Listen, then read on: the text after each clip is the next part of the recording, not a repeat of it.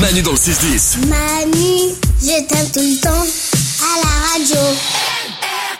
Tout de suite 9h10, il est temps d'apprendre des choses grâce à vos questions. Les questions que vous posez à Valou sur l'application Manu dans le 610, à tout moment, quand vous en avez envie. Il y a une question qui vous arrive en tête, vous dites Oh Il va me trouver la réponse, et ben vous y allez, message vocal sur l'application Manu dans le 610, et c'est le moment d'y répondre. Et pour commencer, Jordan se pose une question de fête. Eh salut Valou, Euh, tu peux nous expliquer la tradition des bougies d'anniversaire s'il te plaît Mais pourquoi qu'on s'ouvre des bougies Mais il faut remonter à l'antiquité gre- grecque pour retrouver les premières dates de cette tradition.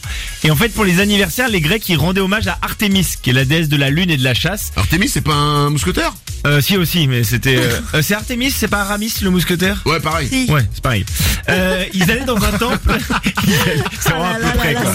Tout est à peu près. Quoi Bah, ça va, Bon, Il peut s'appeler pour- Artemis, ça va. Pour, hono- pour honorer Artémis, ils allaient dans un temple avec un gâteau au miel de forme ronde pour évoquer la lune. Et pour, é- et pour faire briller ce gâteau, pour vraiment que ça ressemble à une lune, eh ben ils mettaient des cierges tout autour du gâteau. Et donc ils remerciaient Artémis, et après l'avoir remercié Artémis, ils soufflaient les cierges Ah. pour faire la lune qui s'éteint. Et donc en fait c'est cette tradition qui est restée, c'est pour ça qu'on soufflait les bougies. C'était un dieu, Artemis Ouais, Artémis, dieu, déesse, déesse de la lune et de la chasse. Ah Ouais, elle faisait les deux.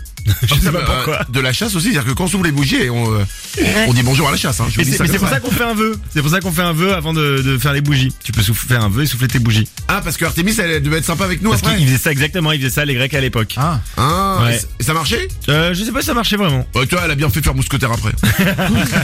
euh, une autre info. Ouais, une question de Nelly sur une expression. Salut Valou, dis-moi, d'où vient l'expression péter plus haut que son cul Ah, bah voilà. là, on est, là, on est dans la vie, là. Là, on est dans le quotidien. Là, on est dans les choses qui nous aiment, qui nous touchent, qui nous parlent. Péter plus haut que son cul ou péter plus haut que le trou dans certaines régions, c'est une expression pour désigner qu'on- quelqu'un de prétentieux. Et bah selon mes recherches, ça date de 1640. Pourquoi 1640 J'en ai aucune idée, mais ça remonte à, à cette époque. Et cette expression, ça s'adresse aux personnes prétentieuses qui se croient au-dessus de tout le monde, au point de ne pas évacuer leurs gaz intestinaux par l'endroit naturel, mais par un emplacement plus élégant. Donc arriver à évacuer par au-dessus euh, de, de- des fesses, quoi. Ah, Donc, en fait, ils se c'est croient- pas. Moi, je croyais que c'était genre le P qui allait plus haut. Ouais, tu vois, ouais. genre qui, qui montait tellement euh, t'étais sur le toit. Pas Ouais, du ouais, tout. il part, C'est euh, genre, je suis prétentieux, quoi. Moi, je ne Mais- fais pas comme vous tous. J'arrive à le sortir par un autre endroit. Mais quoi. par où Bah, il y a pas vraiment d'endroit, quoi. C'est une image, si tu veux. Ah, mais c'est impossible. C'est impossible, ouais. Mais ça a donné euh, ce joli proverbe. À force de vouloir péter plus haut que son cul, on finit par avoir une haleine de merde. Et je trouve ça, je trouve ça très, très joli. Ça se tient. Ouais, ça se tient. C'est logique. Ouais. Une dernière question. On finit avec Jojo qui s'interroge sur les aliments qui ont du mal à passer. Je voulais savoir euh, pourquoi il y a certains aliments, quand on les mange et qu'on n'aime pas ça, bah ça nous fait vomir. Alors vomir peut-être pas jusque là, Oui. mais au moins une sensation de nausée. Vous savez, il y a ces aliments où on les aime pas, ça fait Ouais, une à sensation de nausée. l'odeur, même déjà des fois. Ouais, ouais, des fois l'odeur exactement. Bah, Et le, ben, en fait, chou- le chou de Bruxelles. Ouais, ou- Ah c'est un Les mécanisme. endives. Les Ouais. salsichis. Tout ça. Ah, Et ça, ben, je m'approche pas de ça, moi. C'est un mécanisme de défense du corps humain.